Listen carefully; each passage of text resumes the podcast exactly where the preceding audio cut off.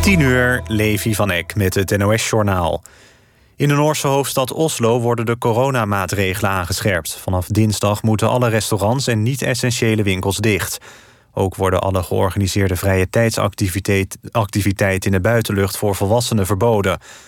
De lockdownmaatregelen in Oslo worden aangescherpt om een sterke stijging van het aantal coronabesmettingen te bestrijden. Vooral de besmettelijkere Britse variant zorgt voor een toename van het aantal besmettingen. De moord op een klusjesman deze zomer in Beuningen was een vergissing. Na onderzoek blijkt dat de man van 49 uit Nijmegen het slachtoffer was van een persoonsverwisseling, bevestigt de politie na een bericht van de Telegraaf. De man ging afgelopen juli voor een schildersklus naar Beuningen. Toen hij uit zijn auto stapte, schoten twee mannen hem dood en daarna sloegen ze op de vlucht. Het is niet duidelijk wie wel doelwit van de daders was. Volgens de politie had het slachtoffer geen criminele banden. De politie heeft 17 verdachten aangehouden na de demonstratie vanmiddag tegen de coronamaatregelen op het Museumplein in Amsterdam. Zo'n 1500 mensen hadden zich op het plein verzameld. Omdat ze zich niet aan de coronamaatregelen hielden, werd een noodbevel afgekondigd om de betoging te beëindigen. Een groep demonstranten weigerde te vertrekken en negeerde de bevelen van de politie. De brandweer heeft twee mensen uit een flat in Breda gered nadat ze door hun hond waren aangevallen. Het beest had de man en vrouw flink gebeten, waarna ze de hond op de gang opsloten. Maar daardoor konden ze niet meer wegkomen. De brandweer haalde het stel met een hoogwerker naar beneden. De hond is ingeslapen. Het weer. Vannacht kan het mistig worden. Het koelt af naar 3 tot 1 graden. Morgen eerst grijs, later meer zon en maximaal 12 graden. Dinsdag en woensdag is het zacht en vrij zonnig. Daarna wordt het wisselvalliger en frisser. Dit was het NOS Journaal. Hallo ondernemers van Nederland. Een handige thuiswerktip van KPN. Laat thuiswerken echt werken door ook vanuit huis professioneel bereikbaar te zijn. Want met KPN 1 MKB ben je overal mobiel bereikbaar op je vaste nummer van de zaak. Je werk is tenslotte waar jij bent. En niet andersom. Werken. We hebben allemaal ontdekt dat het anders kan. Ontdek alle oplossingen voor bedrijven op kpn.com thuiswerken. KPN, het netwerk van Nederland. Wanneer alles weer kan, weten we niet. We weten wel dat we nog steeds minder auto rijden. Dus blijft de kans op schade kleiner. Daarom verlaagt Promovendum je huidige autopremie met 25% als je naar ons overstapt. Promovendum. Verzekeringen voor hoger opgeleiden. Met KPN 1 MKB ben je overal mobiel bereikbaar op je vaste nummer van de zaak. Zo laten we thuiswerken echt werken. Ontdek alle oplossingen voor bedrijven op kpn.com thuiswerken. Stap over naar Promovendum en verlaag jouw huidige autopremie met 25%. Ga naar promovendum.nl, ook voor de voorwaarden. De overstap regelen wij voor je. Heb je boeken nodig voor je bedrijf of studie? Dan is Managementboek de specialist. Al 25 jaar een uitgebreid assortiment en razendsnelle levering. Managementboek.nl We moeten vooruitkijken. Corona heeft ons vooral geleerd dat we niet zonder elkaar kunnen. juist daarom moet het anders. We moeten nu doorpakken. Voor een sterk en veilig land, waar je inzet altijd wordt beloond. En omzien naar elkaar de norm is. Dat is de Nederlandse belofte. En die wil ik waarmaken. Ik ben Wopke Hoekstra, lijsttrekker van het CDA. Nu doorpakken. De Belgische en de Nederlandse politie vragen de aandacht voor een vermissing. In de nieuwe BNN-VARA-serie Red Light raken de levens van drie vrouwen met elkaar verstrengeld na een mysterieuze verdwijning. Carice van Houten en Alina Rijn schitteren in deze serie over prostitutie en mensenhandel. Ik dacht echt dat het wel een goede gast was. Stream alle afleveringen van Red Light nu op NPO+. Plus.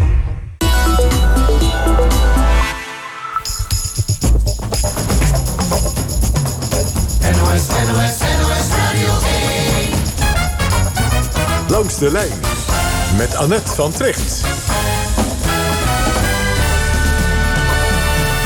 Goedenavond. De topper tussen PSV en Ajax eindigt in 1-1. De ploeg van Erik ten Hag maakte vlak voor tijd gelijk.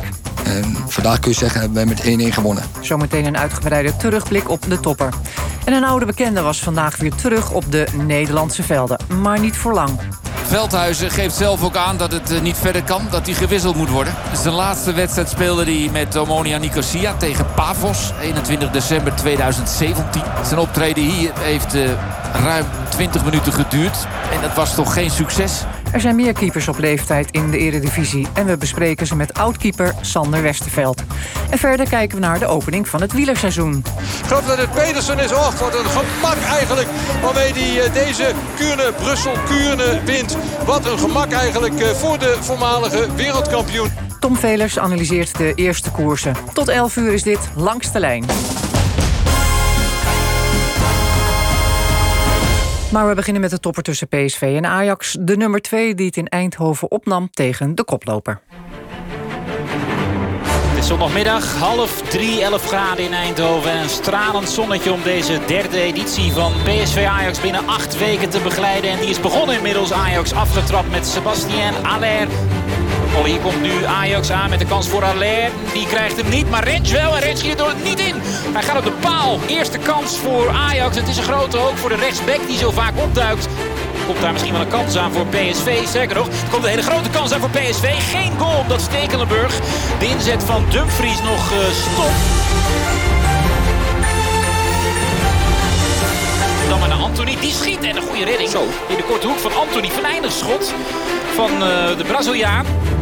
Malen met een aanloop.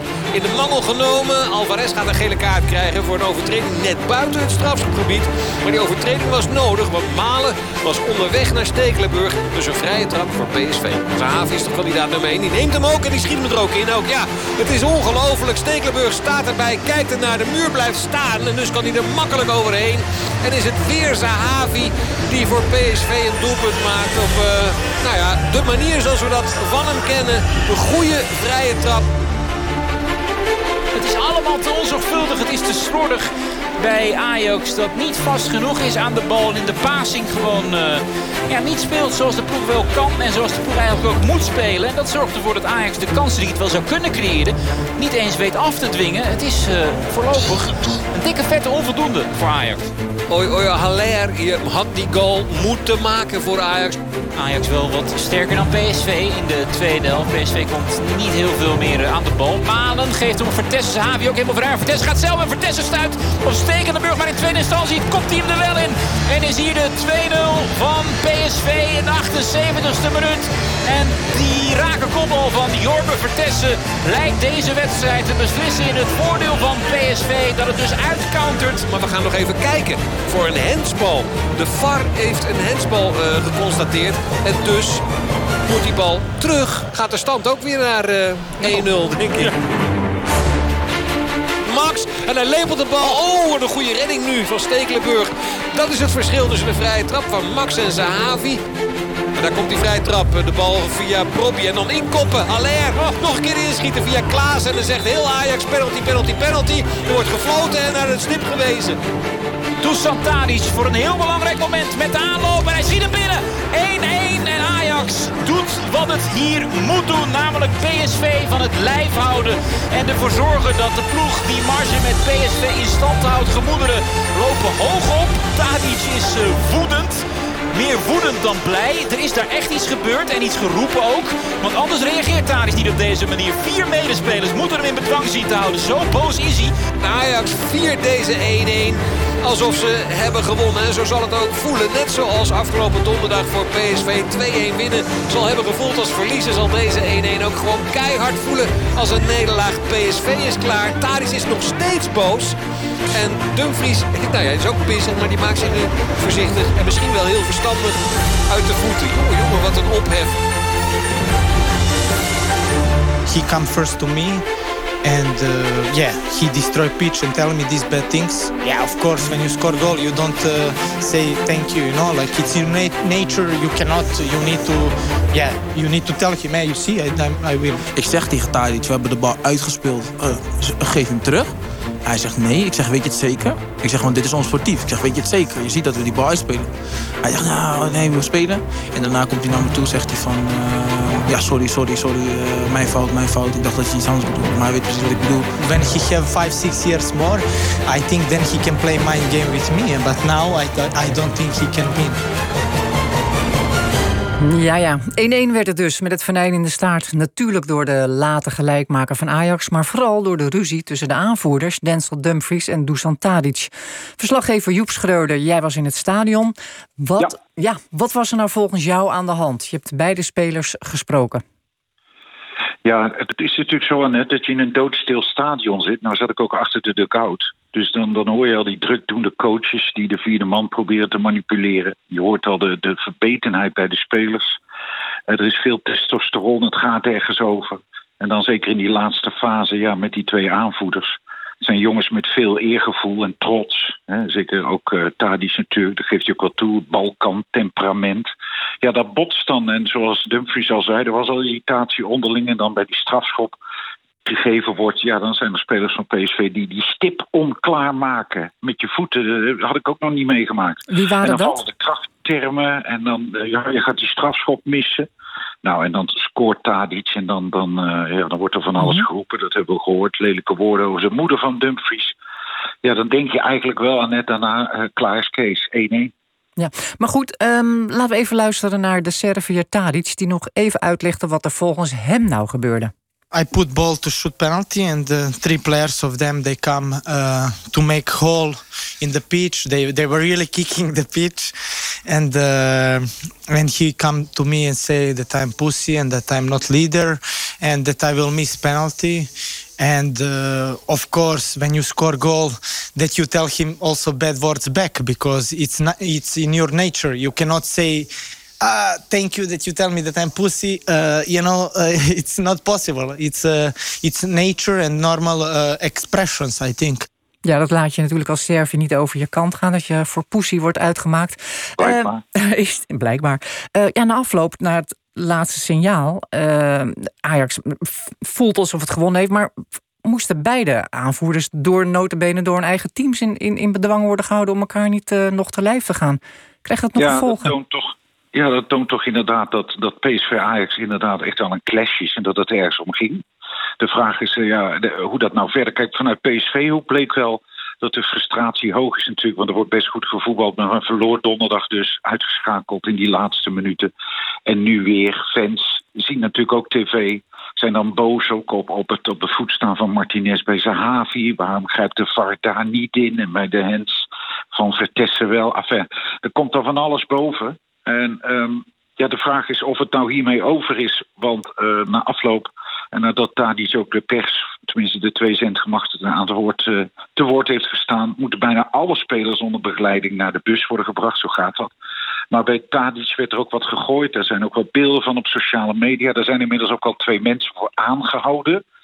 En Ajax zojuist ook gesproken. Ja, die spreekt nu. Ja, het was een onveilige situatie. En overweegt nu ook aangifte te doen tegen het gooien van voorwerpen. Um, nou, onder andere die aanvoerder Tadic. Ja, dat is het laatste nieuws. De supporters zijn op het moment weer vrijgelaten, maar dat kan nog een staartje krijgen. Ook misschien nog wat er op het veld gebeurde na afloop na het fluitsignaal, dat de KNVB misschien toch nog ingrijpt? Ja, dat denk ik niet. Daar heb ik ook nog eens over nagedacht. Over hoe dat met de VAR bijvoorbeeld zit. En beslissingen, beslissingen die daar zijn genomen zijn vrij definitief. Dus wat dat betreft uh, is het gewoon over en is het gewoon 1-1. Ja. Zeg, um, voor Ajax voelt dit gelijkspel als een overwinning? Ja, wiskundig wel. Al was het verschil, vond ik, tussen PSV en Ajax vandaag eigenlijk minimaal. Sterker nog, PSV domineerde op uh, veel vlakken toch wel. Kijk, PSV heeft alleen nog die competitie. Die gaan volgens mij weinig meer verliezen. Omdat dat allemaal wel wat beter gaat. Maar Ajax, ja, die heeft de beker nog. De Europa League natuurlijk. Maar is zo sterk. Um, dat dit punt vandaag inderdaad door uh, Ten Hag ook werd gezegd. Hè, ja, dit, dit, dit, voelt als een overwinning. Ja, goed. Of de competitie nu beslist is, daar wil hij volgens mij nog niet aan, hè? Nee, er komen nog wel wat wedstrijden, hoor. Hoe zegt hij dus dat altijd ook ja, weer? Het Eindhoven? Die, ja, maar ook wedstrijden die er bijvoorbeeld best wel nog... Zeker als je Europa League speelt en daar heeft Ajax echt veel kans. Uh, de, de, Ajax moet het wel allemaal vol kunnen houden. Dat is waar. Dankjewel, uh, Joep Schreuder. Dan gaan we naar die andere topper. Daar won AZ met 4-2 van Feyenoord. Een grote man aan de kant van AZ was Maidon Boadou met drie goals. Ja, tuurlijk. Ik denk als je uh, tegen Feyenoord speelt, gewoon een topclub. En gewoon een hat kan maken en belangrijk kan zijn voor je team. En de drie punten kan, uh, hier kan houden. Dus het is echt een droomavond. En nu moeten we gewoon doorzetten. Ben je dan kinderlijk blij? Is dat een beetje de emotie die, die daarbij past? Gewoon blij, zoals vroeger op een pleintje? Ja, ja, ja, tuurlijk. Ik ben gewoon blij om drie goals te maken. Het is mijn eerste hattrick fase En uh, hopelijk niet mijn laatste. Wat een fase zit je in, hè? Dat, dat, dat is ook als een blad aan een boom gekeerd. Ja, het ging eerst, uh, het ging eerst kloten. Nu gaat het weer wat beter en uh, ik probeer dit gewoon vast te houden. En ik wil zo, zoveel mogelijk goals maken voor mijn team. Wat zei, wat zei Dick Advocaat tegen je? Hij zei, ik mag het eigenlijk niet zeggen, maar dat hij me een goede spits vindt. En dat hij, dat hij, moet, dat hij vindt dat ik zo door moet gaan, zo scherp moet blijven. En, ik, ik zeg gewoon dankjewel. Ik liep door. Oh ja, en om beter te worden is Boadu harder gaan trainen. Maar hij had ook gesprekken met Kees Kist, de topspits van voorheen... en ooit Europees topscorer. En daar is Pascal Jansen, de coach van AZ, maar al te blij mee. Nou, Kees, is, uh, Kees Kist is bij ons geweest. Hè. Die heeft een aantal trainingen van Myron gevolgd. En ook vanuit de interesse en het begaan zijn met Myron... Uh, met hem gesproken. Nou, dat is keurig van tevoren is dat even aangegeven of we daarvoor open stonden... en of Myron daarvoor open stond. En... Uh, ja, daarin hebben zij met z'n tweeën het een en ander uitgewisseld. Ja, en Myron neemt dat soort zaken ook uh, ter harte en, en gaat daarover nadenken. Ja, en of dat dan iets is wat vanavond heeft geholpen of vanmiddag heeft geholpen, dat weet ik niet. Maar Alle beetjes helpen, hè? zeggen we dan. Dat sowieso. Alleen we moeten natuurlijk gewoon zorgen dat hij zijn aandacht houdt bij hetgene waar hij zelf invloed op heeft. En dat is vooral heel hard trainen, gericht blijven trainen en uh, zorgen dat je goede wedstrijden speelt. Tot slot, um, zijn jullie nu de favoriet voor plek 2? Ik weet dat je nog achter staat op PSV, um, ja. maar jullie zitten in een goede fase. Of zijn jullie gewoon uh, een, een gelijkwaardige strijder voor plek 2? Dat denk ik wel. Uh, wij willen het best of the rest worden. Hè. Dat gaat om Feyenoord, uh, Vitesse, PSV en, en AZ in deze. En we zijn aardig op weg, maar niet meer dan dat. En PSV is gewoon de eerstvolgende die nog boven ons staat. Dus daar gaan we nu op jagen. En daar blijven we op jagen. Feyenoord mist uh, deze slag met het oog dus op de tweede plaats. Maar dat heeft de ploeg van Dick Advocaat helemaal aan zichzelf te wijten. Ja, je, je, bent, je, je bent iedere dag met, met zo goed bezig. En, en je we proberen met z'n allen die vorm te hebben die ze de eerste helft lieten zien. Die ze ook van de week tegen Groningen lieten zien. Daarnaast waren er ook weer een paar spelers waarvan je ziet nu... dat ze nog geen drie wedstrijden in de week kunnen spelen.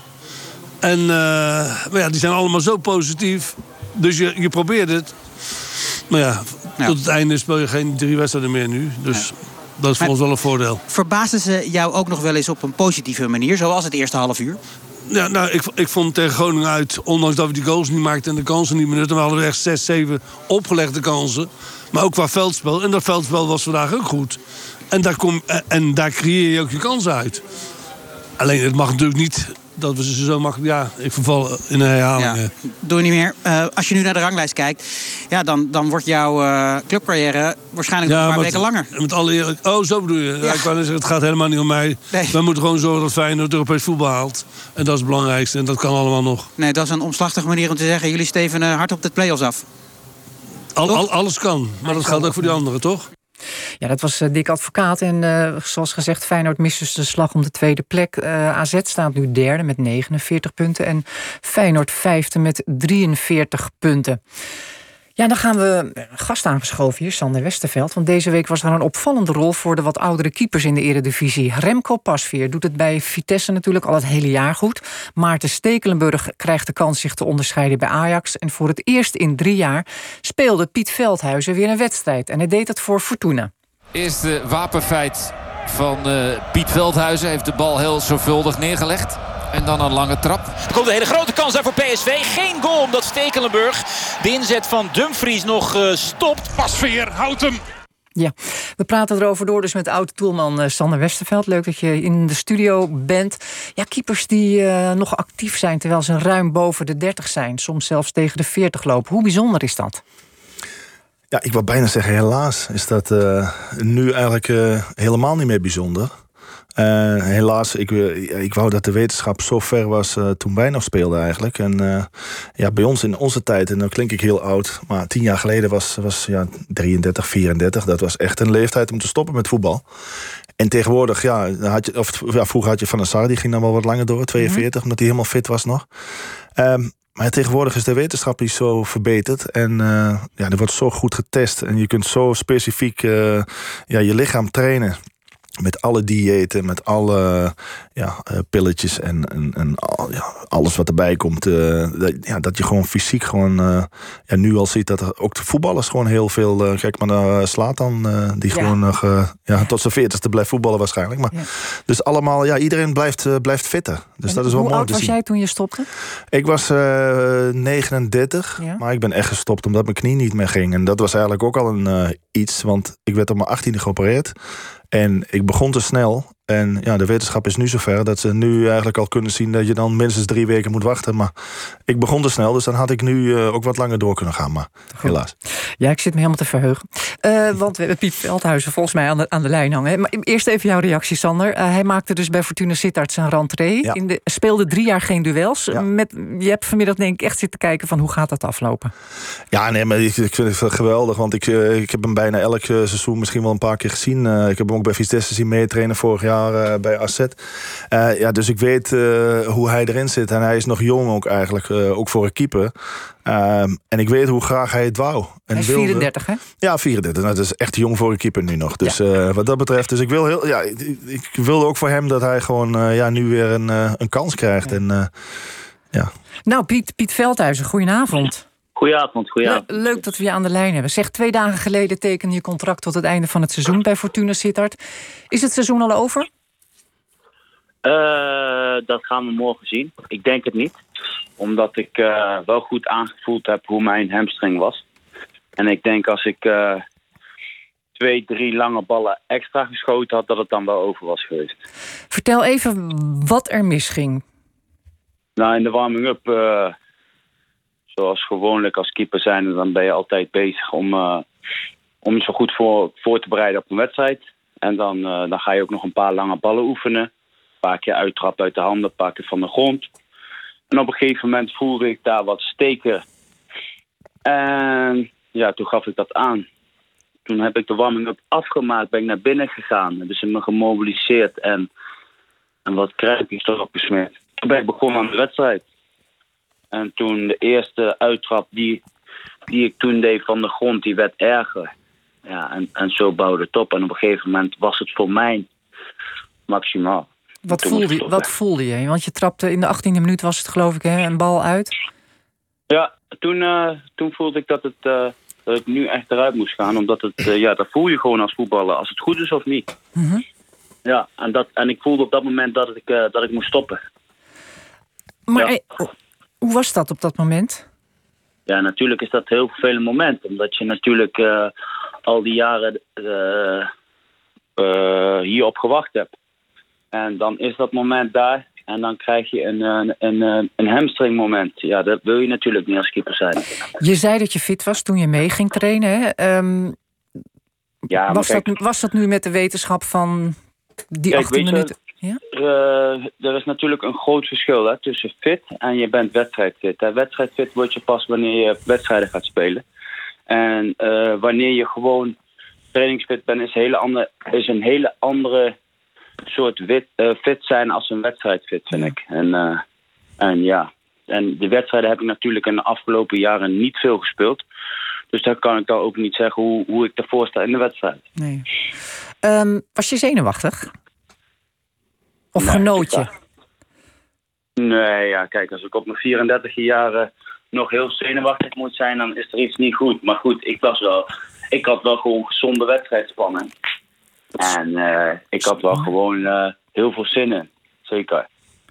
Um, ja, ik heb toch, uh, jullie vrouwen, mannen kijken altijd naar vrouwen. Ik doe dat natuurlijk ook als vrouw. Ik, ik zag toch wel een klein buikje. Klopt dat? Ja, kijk, dat mag. uh, ik denk, uh, ja, ik ben uh, op dit moment, ja trouwens, ik ben altijd niet super afgetraind geweest. Maar je mag wel zeggen dat misschien een klein buikje daar zat, dat kan. Ja. Mm -hmm. Zeg Sander, die vertelde net van, goh, was ik nog maar in, van deze generatie keepers, want door de voeding en, en de manier van leven kun je, kun je als keeper best lang doorgaan. Leef jij echt als een topsporter? Doe je er alles voor qua voeding? Nou, kijk, de laatste maanden is natuurlijk anders geweest. Omdat op een gegeven moment mijn knop en mijn hoop op een club was natuurlijk niet meer daar. Ik ben wel doorgegaan voor mezelf, maar niet meer in mijn achterhoofd van... na de transferwindow sluiting, afgelopen keer, van daar gaat wat komen. Ja, op een gegeven moment dan zet je ook die knop om. En dan denk je ook van oké, ik ga me concentreren op andere dingen in het leven. En dat heb ik toen op dat moment gedaan. En toen belde Fortuna. Maar het is niet zo dat ik uh, hele dagen in de stoel thuis gezeten heb en niks gedaan. Ik deed zeker wel elke week drie, vier keer mijn dingetje met mijn personal trainer of met mijn beste vriend. Sander, hoe beluister jij zijn verhaal? Nee, ja, precies wat ik net al zei. Je zit natuurlijk te hopen, want ja, ik ken hem een beetje. En uh, ja, dan hoop je gewoon ook, uh, ook, als je ziet hoe zijn carrière is verlopen. Die, die, die ging natuurlijk top bij Vitesse en toen een mooie stap naar Spanje. En ik weet hoe het in Spanje gaat, met alle politiek erbij. Dus dat was geen succes helaas voor hem. En ja, je ziet hoe hij uh, de laatste jaren geprobeerd heeft om weer aan te haken. En het is gewoon zo'n wereldje. Dat, ja, dat moet ook gewoon een beetje geluk. Je ziet nou ook weer de keeper van, van, van Liverpool is eigenlijk ook al twee keer eruit gegooid. En die krijgt vandaag weer een kans. Omdat ja, de eerste keeper speelt niet en de tweede keeper is weer geblesseerd. Dus je moet altijd geluk hebben. En ja, dat miste Piet in de laatste paar jaar.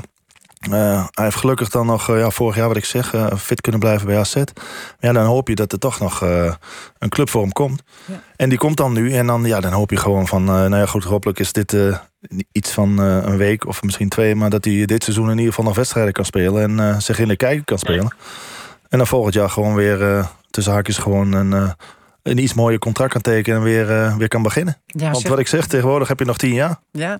Piet, uh, je hebt één interland op je naam staan. Uh, wat denk je? Stiekem hoop je nog kans op een tweede te maken? Weet je, dat zijn dromen, maar die zijn eigenlijk, ja, dat zijn vragen die nu eigenlijk helemaal niet realistisch zijn. Kijk, op dit moment is het gewoon realistisch voor mezelf om zo snel mogelijk weer fit te worden. Om zo snel mogelijk Fortuna te kunnen helpen op de op de, moment, moment, op de momenten wanneer ze mij nodig hebben. En dan is het later, dit is een vraag voor veel later. Misschien, je weet nooit, in voetbal, de wonderen zijn de wereld nog niet uit. Maar goed, op dit moment is het absoluut niet realistisch om zo'n vraag te stellen aan mij. Morgen uh, word je, denk ik, bekeken op de club of elders? Ja, morgen, morgen ga ik zeker bekeken worden op de club.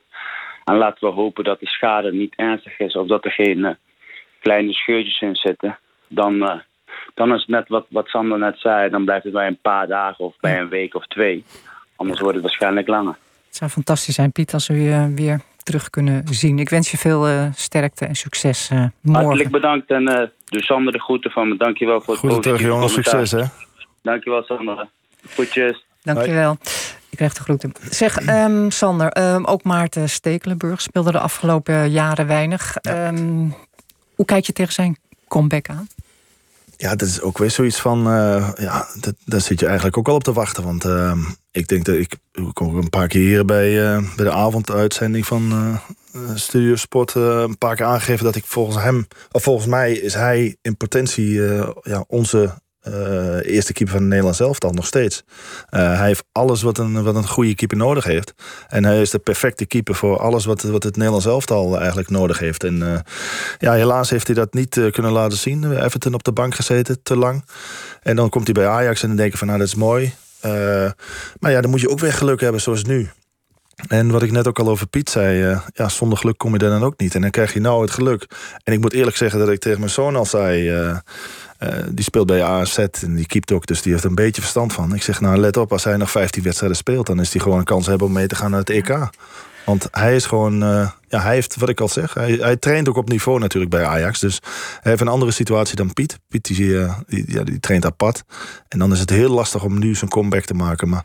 Het, het rechtvaardigt ook wel de vraag, wat zegt het dan over de, over de keepers die nu in hun goede jaren zijn? Ik noem een Bizot of, nou ja, we hebben vanmiddag Bijlo bij Feyenoord ja. gezien. Met wat voor, ja, ja, ja precies. Dat, dat, dat, kijk, als je, als je daar al naar kijkt, en dat, dat zegt ook al genoeg dat, dat we elke keer weer uh, ja, naar, naar Silas het op op, eh, terugval op Sielissen.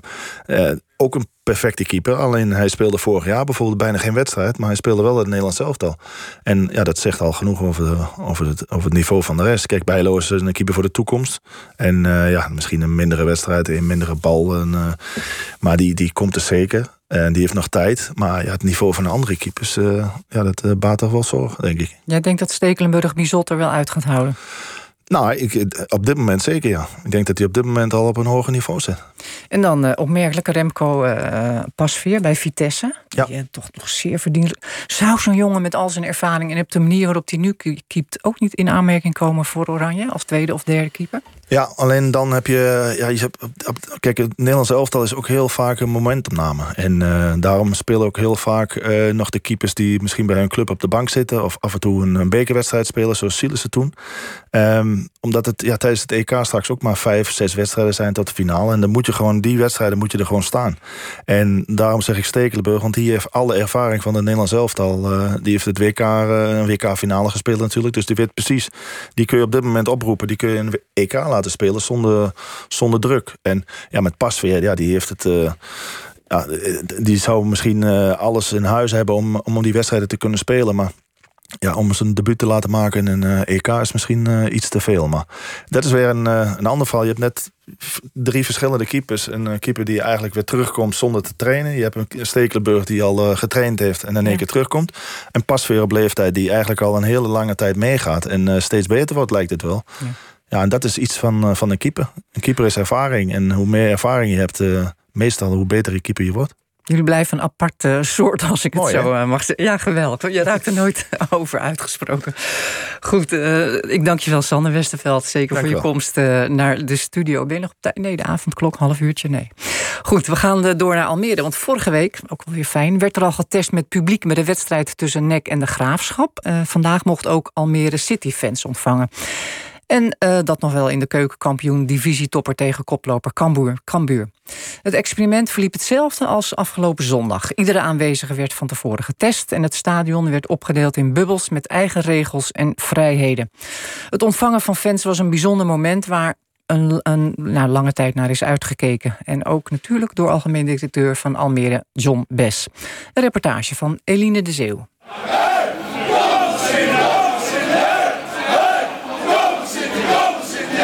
Als algemeen directeur kijk je nu natuurlijk om je heen. Je ziet in één keer publiek zitten, je hoort gejoel, gejuich. Hoe is dat? Ja, dat is heerlijk. Hier, uh, hier verlangen we natuurlijk al zo lang naar. Dus dat is, uh, dat is een heel, uh, heel fijn gevoel en een heel fijn vergeluid ook. Vorige week werd er ook al een proefwedstrijd gespeeld met publiek. Dat was NEC tegen de Graafschap. Jullie zijn nu de tweede sport, het sportevenement waar dit zo wordt gedaan. Hoe bereid je je daar dan op voor als club? Nou, dat is een grote vraag. Want uiteindelijk is dit in, in juli vorig jaar al gestart. Uh, toen zijn de eerste gesprekken gevoerd. En de insteek was ook dat dit eerder plaats zou vinden. En uh, ja, goed, uiteindelijk uh, heeft het dan nu in, in februari zijn beslag gekregen. En het is heel veel werk. Je merkt vooral de afgelopen dagen, ja, waren het tropendagen. Maar wel heel leuk, want je bereidt een, ja, een heel concreet evenement weer voor. En je hebt echt een, ja, iets waar je naartoe kan leven met, met elkaar, met het hele team. En, en alleen dat heeft al heel veel plezier gebracht. Het is uh, een super zondag in meerdere opzichten, denk ik, vandaag. Hè? Ja, ja, vandaag komt echt, uh, echt alles bij elkaar. En als we deze wedstrijd nog weten om te draaien ook, dan is hij helemaal perfect. Oh! Dat lukt helaas niet, want Almere gaat met 2-0 onderuit tegen directe concurrent Cambuur. Maar het weer spelen voor het publiek verzacht de pijn enigszins, zegt aanvoerder Ryan Koolwijk. Ja, dat was super fijn. Uh, heerlijk om weer de sfeer te voelen. En uh, wat je aangeeft, ondanks het resultaat, was dat wel een heel fijn gevoel. Ja. Wat, wat doet het publiek met een speler? Nou, het geeft wel een beetje, een beetje sfeer mee natuurlijk voor de wedstrijd. In de warming-up, nou, uh, het gezang. ik bedoel, dat is ook een van de redenen waarvoor, je, waarvoor ik ben gaan voetballen. natuurlijk vind ik het leuk, maar ook de sfeer te proeven. Of dat nou hier is, of in een kuip, of, of in een arena. Ja, dat is gewoon heerlijk. En of je nou uit of thuis speelt, uh, als ze me uitfluiten, dan ja, dat voelt ook wel fijn. Ik bedoel, dan doe je toch iets goed. En uh, ja, ik denk dat dat elke speler dat, dat, die dat wel wil zeggen. En niet alleen voor de directeur en de spelers was het een bijzondere dag. Ook voor de mensen achter de schermen. Voor Perry Hendricks, manager media en marketing, was vandaag zelfs emotioneel. Ja, ik kwam uh, het stadion binnen toen het uh, redelijk vol zat.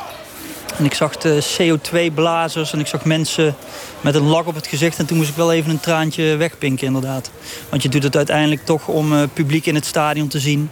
En om een soort connectie met uh, de club te bouwen. En als je dan uh, ja, die gezichten ziet en mensen hoort zingen... En dan besef je toch wel dat het heel lang geleden is dat je dat voor het laatst echt gehoord hebt. En dat doet je wel wat. Ja, want jij bent natuurlijk de man die eigenlijk staat tussen de club en het publiek. Die probeer je met elkaar te verbinden als mediamanager zijnde, als marketingmanager. Dat maakt je dus toch ergens wel emotioneel dan? Ja, zeker. Omdat, uh, nou wat ik zeg, het is heel lang geleden uh, dat we publiek binnen mochten hebben. En daar geldt voor ons nog eens bij dat het jaar dat we wel publiek mochten hebben... dat het niet helemaal vol kon zijn omdat we het stadion aan het verbouwen waren. Dus als je op de keper beschouwt, dan is het bijna twee, tweeënhalf jaar terug dat het hier echt vol zat. Uh, dus dat doet je alleen maar hunkeren naar de dag dat het weer mag. En uh, met 4500 verkochte seizoenkaarten... want we hebben dit jaar in principe op papier een uitverkocht huis... Ja, is het de hoop dat dat volgend jaar uh, in de eredivisie... of in de keukenkampioen-divisie natuurlijk weer lukt. En dat je dan eindelijk een volle bak tegemoet kan. En, en daarom ben ik ook heel blij dat we nu hopelijk een bijdrage leveren... aan een, een oplossing op hele korte termijn. En dat we in ieder geval weer met gedeeltelijk publiek kunnen spelen. Wat laat duidelijk zijn, dit evenement doen we voornamelijk... om uiteindelijk weer volle stadions en, uh, en volle concertzalen en theaterzalen te gaan, uh, te gaan bewerkstelligen. Het stadion zit nog niet helemaal vol, maar ja, dit is al uh, heerlijk als je het vergelijkt met zonder publiek. En dan merk je ook wel dat heel veel mensen het gevoel missen.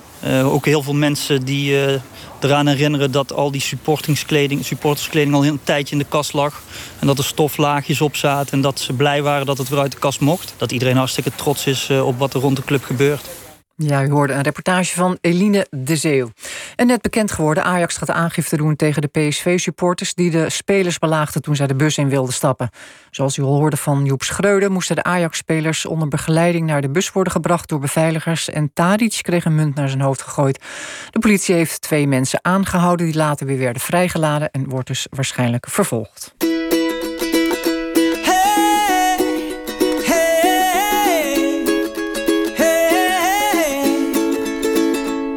Your lipstick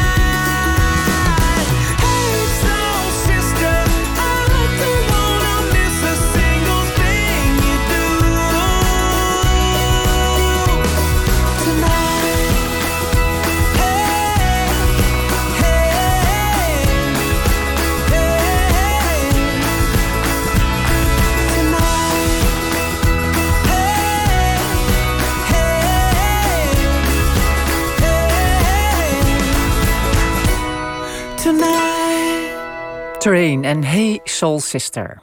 En kijken we naar de sprinters daar in die groep. De rappe mannen in ieder geval. Dekenkop, Trentin, Stuiven. Dat zijn de mannen waarop we gaan letten. We weten dat we niet meer op elkaar hoeven te letten. Of laat Mathieu van der Poel zich gewoon nog eens even meezuigen in dat groepje. Hij zit daar nog wel links van de weg. En dan kijken we dan naar die sprint. En er zit een van de Noren die daar uh, op kop uh, sprint. Maar dan is het Jasper Stuyven die doortrekt. Of is het uh, Pedersen? Ik geloof dat het Pedersen is. Och, wat een gemak eigenlijk. Waarmee die, deze Kuurne, Brussel-Kuurne wint. Wat een gemak eigenlijk voor de voormalige wereldkampioen. Ja, vanmiddag dus won Mats Pedersen de sprint in Kuurne-Brussel-Kuurne. En gisteren waren Anne van der Breggen en Davide Ballerini de sterkste in de omloop, het nieuwsblad. Het wielerseizoen is echt begonnen en we gaan dat bespreken met onze analist Tom Velers. Tom, welkom. Goedenavond. Had jij Mats Pedersen voorspeld voor de zegen van vandaag? Dit is een hele leuke. Er zit een verhaaltje achter. Uh, Pedersen is zeker uit die groep. Uh, en zeker met een lead-out van, uh, van Jasper Stuyven. ook voormalig winnaar van, van Kuurne. Ehm, het is namelijk een grap. Want ik heb tijdens de Tour een keer een voorspelling gedaan... dat Mats Pedersen zou winnen. onwetend in de auto zat echt Mats Pedersen in de vijfde groep. al op al op 10 minuten volgens mij, uh, na 50 kilometer. Dus dat ging hem, uh, dat ging hem niet worden. Maar uh, vandaag gelukkig wel voor hem. Goed, had je het ook voorspeld? Ja, ja. nou voorspeld. Mm, nou. Ik had geen renner voorspeld, omdat ik geen officiële voorspelling moest doen. Mm. maar ik rekende hem bij de kanshebbers. Ik rekende kop bij de kanshebbers. Ehm, vooral Trentin, want die reed in Omloop het Nieuwsblad ook al heel goed. Uh, zat er ook al kort bij. Um, maar het werd dus uh, Pedersen. Ja. Alle ogen waren natuurlijk gericht uh, voor ons Nederlanders op Mathieu van der Poel. Hoe vond je hem rijden? Ja, sterk. Heel sterk. natuurlijk op een heel gekke manier heeft hij de UAE Tour moeten verlaten. Doordat een van zijn stafleden corona had. Um, heeft hij daar maar één etappe gereden. en is hij eigenlijk op een heel laat tijdstip nog bijgevoegd tot de selectie van, van Kuurne. Um, ja, hij zal wat turbulente dagen hebben gehad met, uh, ja. met de terugreis. Um, wat op zich best snel geregeld is. Um, terugreis uh, vanuit uh, UAE. en ja. hier natuurlijk, ja, hij staat hier. Maar ik denk dat het meer een, in, in, in, ja, eigenlijk een verder, verderop plan in voorbereiding is. voor, voor andere doelen dan dat het eigenlijk specifiek om vandaag ging. En dat het een soort bonus zou zijn, uh, mocht hij vandaag echt om de overwinning meespelen, waar hij heel dichtbij zat. Ja. Ja. Laten we even luisteren naar Mathieu van der Poel, die voor het eerst aan de start stond van Kuurne, Brussel-Kuurne. Het was een uh, aangename kennismaking wel met, met deze wedstrijd. Uh, ja, ik kan niet altijd allemaal op zijn, uh, op zijn kant vallen natuurlijk. Dus, ik had ook gewoon met iets meer man voor op te komen. Maar uiteindelijk denk ik dat het zeker geen slechte poging was. Um, het is eigenlijk net, net, niet dat we het halen. Um, we kwamen dan nog plaatsen voor die sprint eigenlijk om daar nog uh, mee te doen. Maar het beste was er wel, uh, wel vanaf. Ja, dat was uh, onze omnivoor, onze wielenomnivoor uh, Mathieu van der Poel. Uh, ik, ik gooi me toch ja. gelijk even in, want ik, ik, was best verbaasd dat hij aan de start stond. Zeker met, met die corona-perikelen kon dat al zo snel. En um, ik zat te bedenken, waarom enten ze het peloton niet gewoon in? Waarom vaccineren ze ze niet? Want dan ze geven zoveel mensen zoveel plezier. Er zitten toch wel hè, miljoenen kijkers wereldwijd. Ja, ja, ja, ja, ja. Maar dat is per land, hè. Kijk, uh, het is natuurlijk wel de World Daar gaat wat geld in om. Uh, en daardoor kan uh, natuurlijk een World Tour wedstrijden kunnen doorgaan. En daarin tegen de amateurwedstrijden veelal niet. World dames en World heren, weliswaar. Uh, en de junioren en, uh, en amateurs helaas niet. Uh, inenten zou misschien helpen, maar is dat tegen alle varianten? Um, ja, er zijn natuurlijk verschillende varianten van corona. Ik ben geen arts, maar... Um, nee, maar ik vraag me af met die grote rondes, ja. het seizoen op komst, laat ik het zo zeggen. De Giro, de Tour, noem het allemaal maar op. De, de, de, de grote rondes, de, voor, de voorjaarsklassiekers. Komt dat nou wel eens ter sprake achter de schermen? Ja, durf ik niet te zeggen. Uh, kijk, uh, het is uh, vooral voor die renners zo. Ik denk dat de renners op aan zich, die zijn niet bang voor, voor corona te krijgen. wel natuurlijk dat ze de vraag hebben van, ja, wat, wat als ik het krijg? Dus ze zullen alle voorzichtigheid in, in acht nemen. Um, maar ze zullen er zogezegd niet snel aan onderdoor gaan. Omdat ze natuurlijk een topconditie hebben. Um, en dat, het natuurlijk, dat ze ja, wat bij te zetten hebben. Omdat ze zo gezond zijn en zo fit zijn. Ehm, wat na- natuurlijk tegen een normale sterveling, eh, eh, als jij en ik, eh, anders zal zijn als wij het, als wij het zouden krijgen. Ja. We gaan terug naar de dag van gisteren. Er was een wel Nederlands succes in Omloop het Nieuwsblad. Anne van der Breggen begon haar laatste seizoen met een zegen. Dit kan je nooit zo plannen natuurlijk. Eh, maar het was wel een heel mooi begin. Ja. Zulke wedstrijden zijn best wel, als, als het zo goed loopt, zijn best wel uniek. Dus eh, heel tof om wel zo te kunnen beginnen. Ja, ze liet wel een oud staaltje tempo rijden weer zien, hè, Tom? Ja, foei. Foei, foei. ja, ze legde echt... ehm, ja, zoals, eh, vroeger zei ik wel eens als een, eh, als een eh, amateur, zeg maar... eh, ehm, eh, een, een wedstrijd echt naar de hand kan zetten. Dus echt de wil van, het, van iedereen in het amateurpeloton op kan leggen. Eh, en de wedstrijd naar zijn hand kan zetten... dan is hij klaar om beroepsrenner te worden. Ehm, ja, in dit geval is het natuurlijk Anna van der Breggen... die gewoon haar hand om, omzet. En die echt eh, de hele vrouwenwielrennen... eh, in dit geval dit peloton... haar willen oplegt. En op een van de laatste, dan wel de laatste scherprechter... de Bosberg... ja, eh, de fietsensporen geeft en, eh, en iedereen eh, haar achterste laat zien. En dat is wel echt heel, heel sterk. En ook een heel mooie start voor haar laatste jaar. Ja, en moet ze Ja. wel stoppen na dit jaar? Die vraag komt toch weer is de boven. vraag. Hè? Ja, dat is ook zo. En ja, toevallig hoorde ik laatst uit bronnen dat zij inderdaad een vierjarig contract getekend heeft. Ehm, wat natuurlijk super is dat een, een meid als Anna voor het, voor het vrouwenfietsen eh, behouden blijft. Haar eh, alle ervaringen mede kan delen met, eh, met haar teamgenootjes. En ook misschien wel jongere lichtingingen die, eh, die daarbij bij gebaat zijn. En zo ook ja, mede meehelpt om dat vrouwenwielrennen toch naar een hoger plateau te, te tillen Mhm. in, in de toekomst. Zeg, bij de mannen won Davide Ballerini. Heb jij nog andere opvallende rijders gezien gisteren? Ja, nou vooral, ehm, ik had twee renners eigenlijk. Tom Pitcock, die eigenlijk uit de crosswereld eh, en ook eh, als eerstejaars beroeps beroeps ehm, eh, heel kort reed. Eh, en ook eh, vandaag weer kort eh, in, eh in Kuurne. En wat ik vooral eh, mooi vond, is eh, een jonge Nederlander, Olaf Kooi. Ehm, ja, die is 19, jongste renner van, eh, van de hele... Ehm, volgens mij van de hele wereldtour zou, zou wel kunnen. Eh, in ieder geval gisteren in koers de, eh, de, jongste, de jongste renner. En die, ehm, die dat toch wel ja, ballen toonde eigenlijk door eh, toch te durven. Hij durfde gewoon aan te vallen eigenlijk achter, een, achter een groep renners. En daar ook, daar ook bij kwam.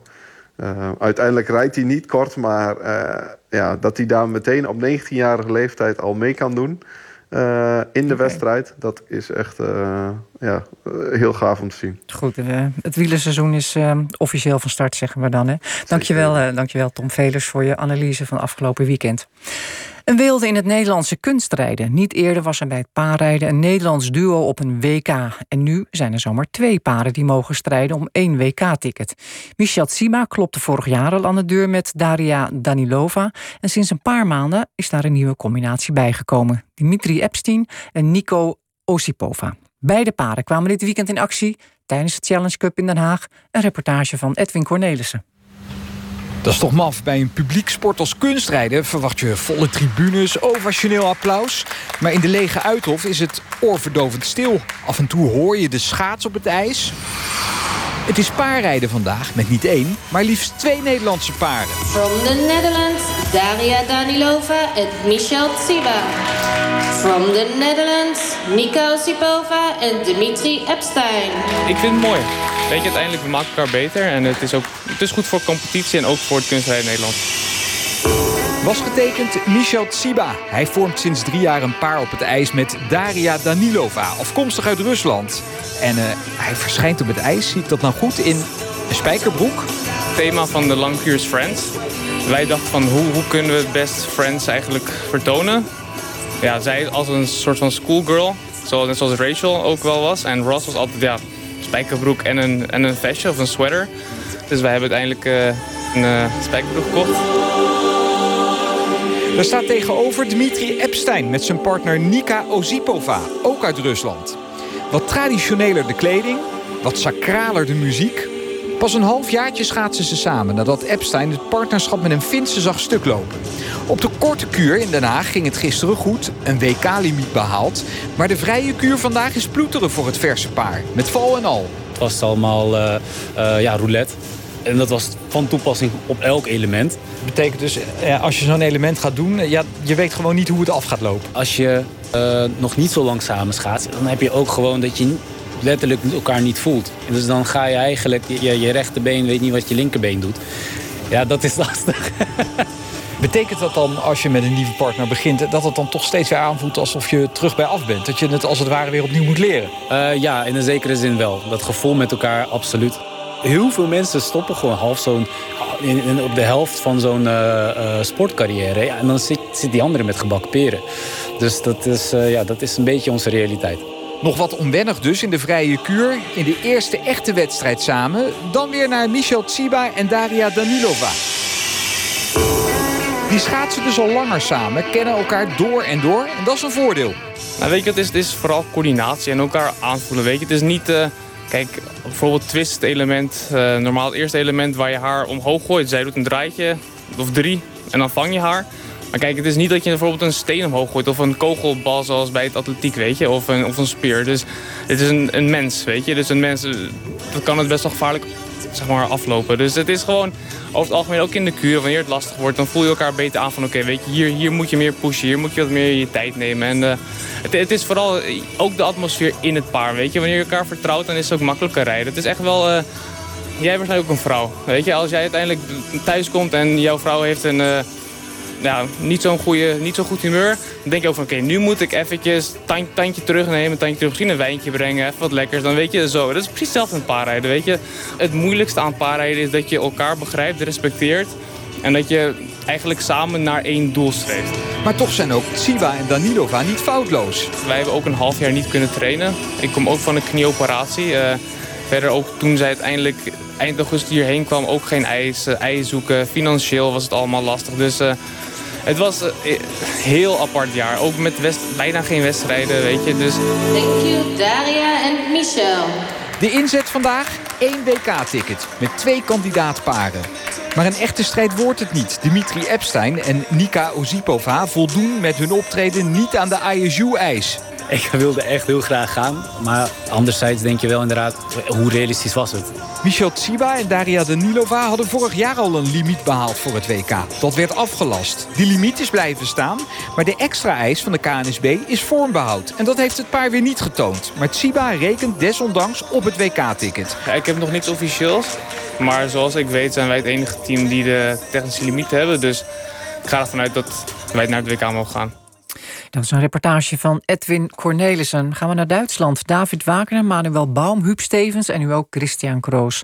De chaos bij Schalke 04 is compleet. Nu ook de vierde trainer van het seizoen, De Laan, is uitgestuurd. Ook de technisch directeur, assistenttrainer, teammanager... en conditie- en fysiektrainer staan per direct op straat. Schalke staat in de Bundesliga stijf onderaan... met negen punten achter op een veilige plaats. Es ist ein Untergang an allen Fronten. Aber der sportliche Erfolg, der gerät völlig aus dem Fokus. Ja, der sportliche Erfolg ist nach wie vor neun Punkte nach jetzt 23 Spieltagen. Und da ist die Frage natürlich mit, wie viel mehr als nur einem Bein Schalke da jetzt in der zweiten Liga steht. Wir werden das die kommenden Wochen weiter natürlich uns anschauen. Het is een ondergang op alle fronten. De vraag is of Schalke met één been of misschien al meer in de tweede Bundesliga staat. We zullen het de komende tijd aan moeten kijken. We gaan erover verder praten met Marco van Hoogdalem. Tussen 1996 en 2006 tien jaar lang speler van Schalke. Marco, goedenavond. Goedenavond. Hoe pijn doet dit bij jou? Ja, heel veel pijn. Het is, eh, als je eenmaal daar gespeeld hebt, dan heb je een, eh, een virus wat nog erger is als corona. Dat eh, helemaal niet meer uit je lijf gaat. En eh, ja, daar word je mee geïngeënt, zeg maar. En dan krijg je er niet meer uit. Ehm, de chaos is compleet. Wat is er aan de hand? Ja, wat is er aan de hand? Ik denk dat de laatste drie jaar dat eigenlijk een neerwaartse spiraal in de club gekomen is. En ja, hoe dat eh, precies komt, ik denk dat eh, de toen de verantwoordelijke eh, was Christian Heidel. Die heeft er een beetje een potje van gemaakt. Die heeft eh, te veel uitgegeven en te weinig naar de, naar de opbrengsten gekeken, denk ik. Ja, er werd al gezegd in het fragment... het- is een ondergang op alle fronten. Financieel dus ook? Sorry, ik hoorde je eventjes heel erg niet. Nee, het is een ondergang op alle fronten, werd er gezegd. Eh, eh, ook dus op financieel vlak. Ja, eh, de club staat er niet echt uh, florissant voor. En eh, dat, merk je wel dat, eh, dat ze in de winter bijna niks konden doen met eh, spelers eh, halen of wat dan ook. En eh, ja, ze hebben in het begin van het seizoen hebben ze gewoon een eh, selectie samengesteld die eigenlijk helemaal niet klopte. En dat, eh, ja, dat is nou wel erg zuur. Ja, wa- wa- waar, waarom is deze hele grote club, dat moet je zo nog maar eens omschrijven, zo afgegleden? Ja, waarom? Eh, ik denk dat het eh, in de tijd eh, ja, toen wij speelden, wa- was, waren we nog eigenlijk voor het volk aan het voetballen. En ik denk dat het nu allemaal voor de eigen, eigen belang aan het voetballen zijn. En ja, dat, dat is al lang verleden tijd natuurlijk. En ik hoop dat het ja, toch wel weer terugkomt. Maar dat zou toch wel eh, het nodige moeten veranderd worden. Hoe groot is deze club? Want het is niet zomaar een club, hè? Nee, eh, waar je ook gaat in Duitsland. eh, overal zijn fanclubs. wij moesten altijd met kerst moesten wij naar een fanclub toe om het kerstfeest te vieren. Nou, dan had je, als je geluk had, mocht je maar 100 kilometer rijden. En als je pech had, moest je 800 kilometer rijden. Dus ja, sowieso eh, door het hele land zitten ze. En dat is eh, gewoon eh, ja, fantastisch om te zien. Ongelooflijk grote supporterschade. Zeg je, we zouden het bijna vergeten. Maar Klaas-Jan Huntelaar zou toch de club op sportief vlak gaan redden. Hè? Hij zou toch de doelpuntjes gaan maken. Hoe is het daarmee? Ja, dat is nog niet best. Heeft eh, ongeveer een kleine 20 minuten gespeeld volgens mij tegen Bremen. En voor de rest is hij eigenlijk alleen maar geblesseerd geweest. En ja, zo een hebben ze er wel nodig. Want nu steunen ze op een 19-jarige Amerikaan die net uit de jeugd komt. En ja, die krijgt heel veel verantwoordelijkheid eh, over zich heen. En Ja. dat is eh, natuurlijk heel moeilijk voor zo'n jongen. Zie je het nog goed komen eh, dit seizoen? Wat denk je? Nou, als ik, als, ik eerlijk, als ik eerlijk ben, en ik heb ze gisteren zien spelen, dan komt het niet meer goed. Maar eh, de bal is nog altijd rond. En, en daar houden we ons maar aan vast. Ja, na Bayern München, hè? een van de grootste clubs in, in alle opzichten. Ja, ze hebben, volgens mij hebben ze eh, een van de meeste fanclubs eh, van Duitsland. Goed, en dat doet pijn. Dankjewel, Marco van Hoogdalen. Dit was Langs de Lijn. Zometeen het oog met Mieke van der Rij. Nog een fijne avond. Dag.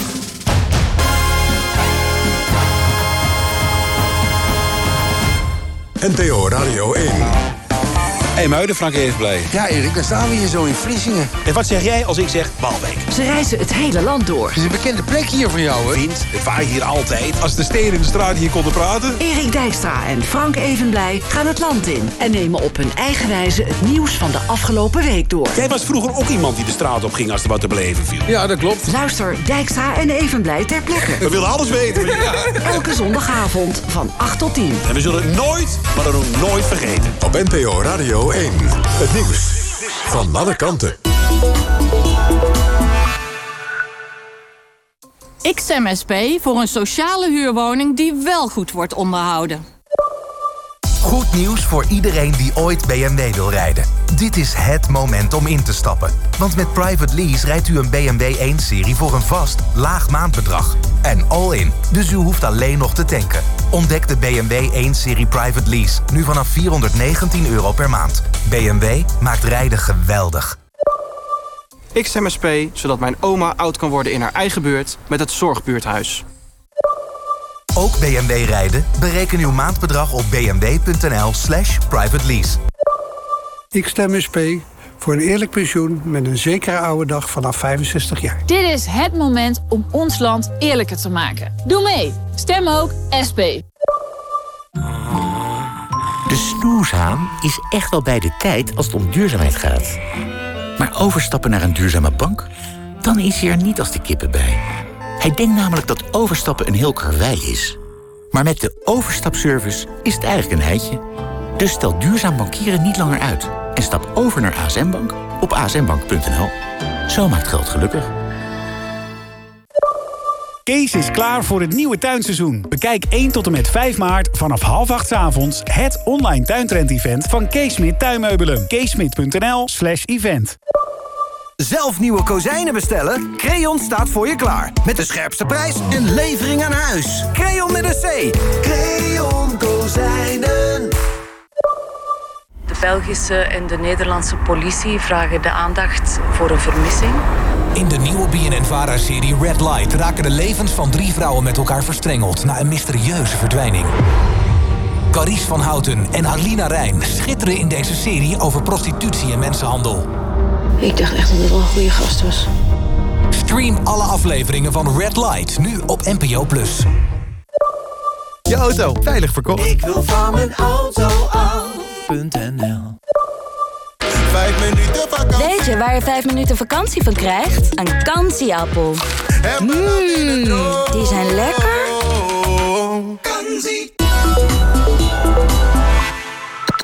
NPO Radio 1.